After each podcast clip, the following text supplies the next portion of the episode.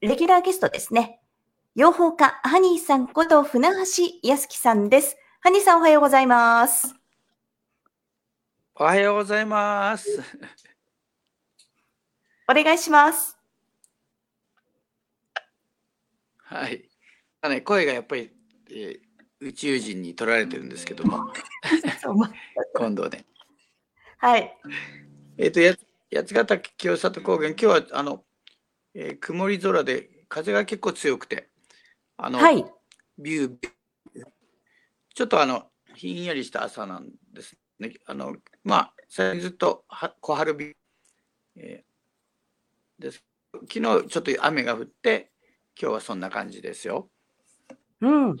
ニューヨークは暖かい穏やかな一日でした。多分15度、16度、17度ぐらいだったかと思います。えー、あったかいですね。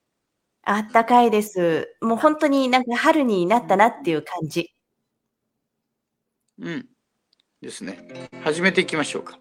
はい、OK です。ああああああはいさんが来るよ。ああああああ小雪さんも来るよ。あああああああみんなも来たよ。あああああああお話あるよ。はい、今日もよろしくお願いします。はい。はい。ハニーさん、今日どんなお話でいきましょうか？まああの、ミツバチ始めっていうのを土日でやって、今日3日目なんですけど、あの、まあまあ、八ヶ岳にも春が来た。ミツバチも1ヶ月早いんですけど、動き始めた。で、ハニーファームのあのお花畑の場所も決まって、えー、ミツバチがや、えっと、沖縄の首里城の下の、えー知り合いの養蜂から3日前の夜に来て、で、えー、ミツバチをそこへセッティングして、あの日の出とともに、こう、新しいお家に引っ越したという、僕にとっては、まあ野球とかスポーツと似てるんですけど、あの、シーズンが始まったみたいな感じ。ちょうど野球が、そっちだとワールドシリーズとか、こっちだと日本シリーズとか、あの、やってる頃に大体、今年のことはおしまいで、まあ、冬ごもりに入っていくという、よくちょっと似てるんですけども、シーズンが。はい、スタートしました。そうですか。さっきあの、1ヶ月早いっていうふうに言ってましたけど、それは気候とか関係あるんですか？そうですね。あの、ニューヨークもね、あったかい日があって言ってましたけども、お花の咲き方、だから桜も、この辺にも名所とかすごい樹齢2000年の桜があるんですが、あの、通年より桜は3週間ぐらい先が早いですね。で、あの、そういう意味でこう桜前線も、からお花前線も早い。っていうことは気温とか、まあ、いろんな気象条件、はい。だからミツバチもそれにするので、ミツバチも動き出しが早いっていう感じですね。うーん、なるほど。なんかその、私たちもアメリカにいると、その蜂蜜買ったりとか、この前話したと思うんですが、蜂蜜いただいたりとかするんですけど、蜂蜜選ぶコツとか、こんなのを買った方がいいよとか、ポイントってあるんですかね？うんうん。えっと、ちょっとアメリカのラベル表示はちょっと記憶がないですけど、あの僕たちがまあ大事にしているのは、あの天然純粋表現、つまり混ぜ物ですよ、蜂蜜だけですよっていういうことですね。それから非加熱、熱をかけてないですよ、生ですよですね。蜂蜜には酵素が90種ぐらい入ってて、45度ぐらい熱をかけると酵素が死んじゃうから、ただ液体になっちゃうんですよね。だから、天然純粋ものがありませんよ。熱熱をかけてませんよ。で、まあ、あと分かれば糖度がなるべく高いもの。10を超えてるものがあればもう最高なんですけど、あの、ということ。あとまあ、できればこう、僕もニューヨークにお邪魔した時に、お祭りなんかで、あの、があって、あの海岸でね、で、養蜂家の人が出してやってましたけど、作り手の顔が見えてるっていうのは、で、質問すればいいですよね。だから、それが大事かな。あと、その作り手のお人柄とか、いうのもとっても大事だと感じてます。うん確かにこっちもファーマーズマーケット結構やってて、作ってる方が実際に売って、うん、えっと、お客さんと一緒に会話をしつつ売ってますよね。そうね。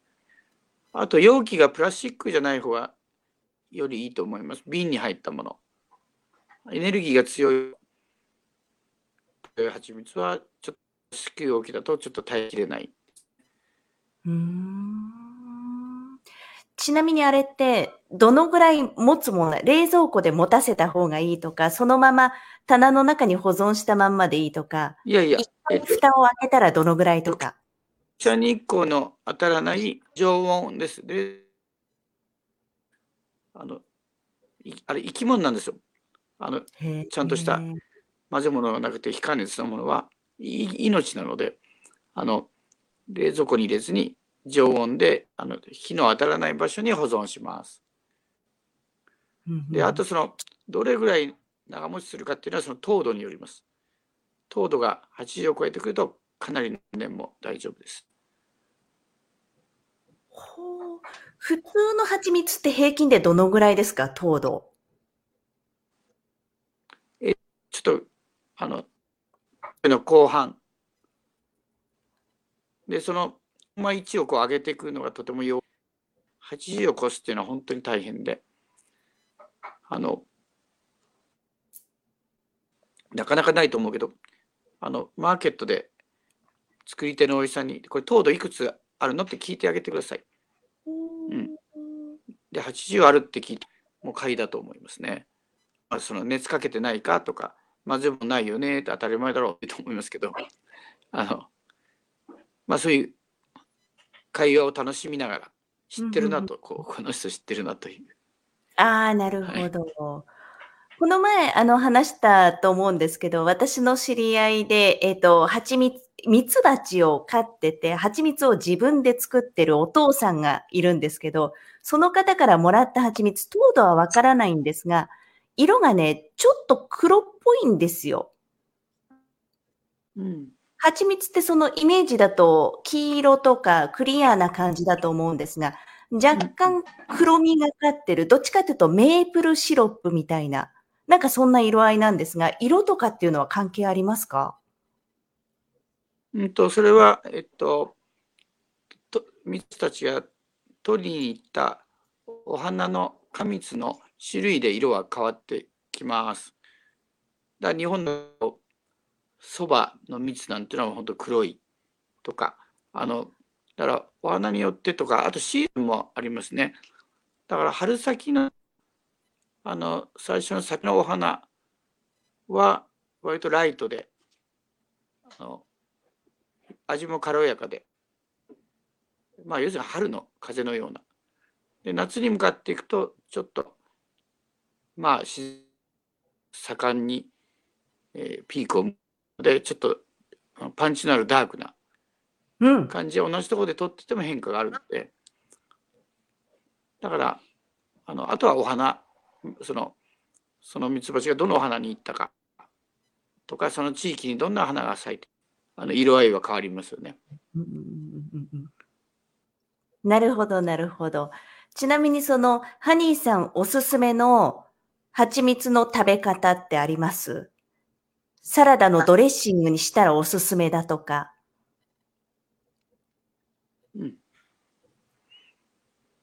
そうですね。あの、僕もこの間作りましたけど、あれ何やったかな？お酢と蜂蜜と塩と、あとなんか柑橘系を絞ったかな？で、蜂蜜かけてあのイベントでサラダにランチ付きのお話会だったんで作っていった大好評でしたね。だからいい蜂蜜。でドレッシング美味しいし日本とね納豆とか豆腐っていうのもあるんですよね。2カ。ップええはい。まあ。あと日本茶に混ぜるとか。まあ紅茶コーヒーに入れるのはね当たりちょっと熱々でさっき言ったみたいに酵素が死んじゃうのであの、うん、ちょっとぬるい感じに溶いて飲むとあの体に酵素も入ってくるので、うんいいですね。あとあのお肉系で特にあの唐揚げとかフライとかやるときにお肉にあらかじめ蜂蜜を塗るコーティングする。で衣つけてあげる。とあのえっと一つその余分な油を肉に取り込まないということと肉のうまみを逃がさないっていうことですごいあのカッと美味しく上がりそれをなんか試してみてもらうと楽しいかなと思いますね。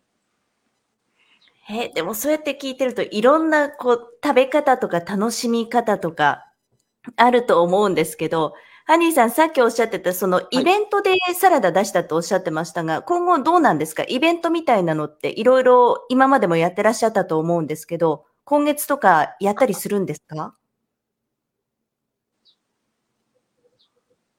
えっとね、今音声かなり途切れて質問が全く分かってないんですけど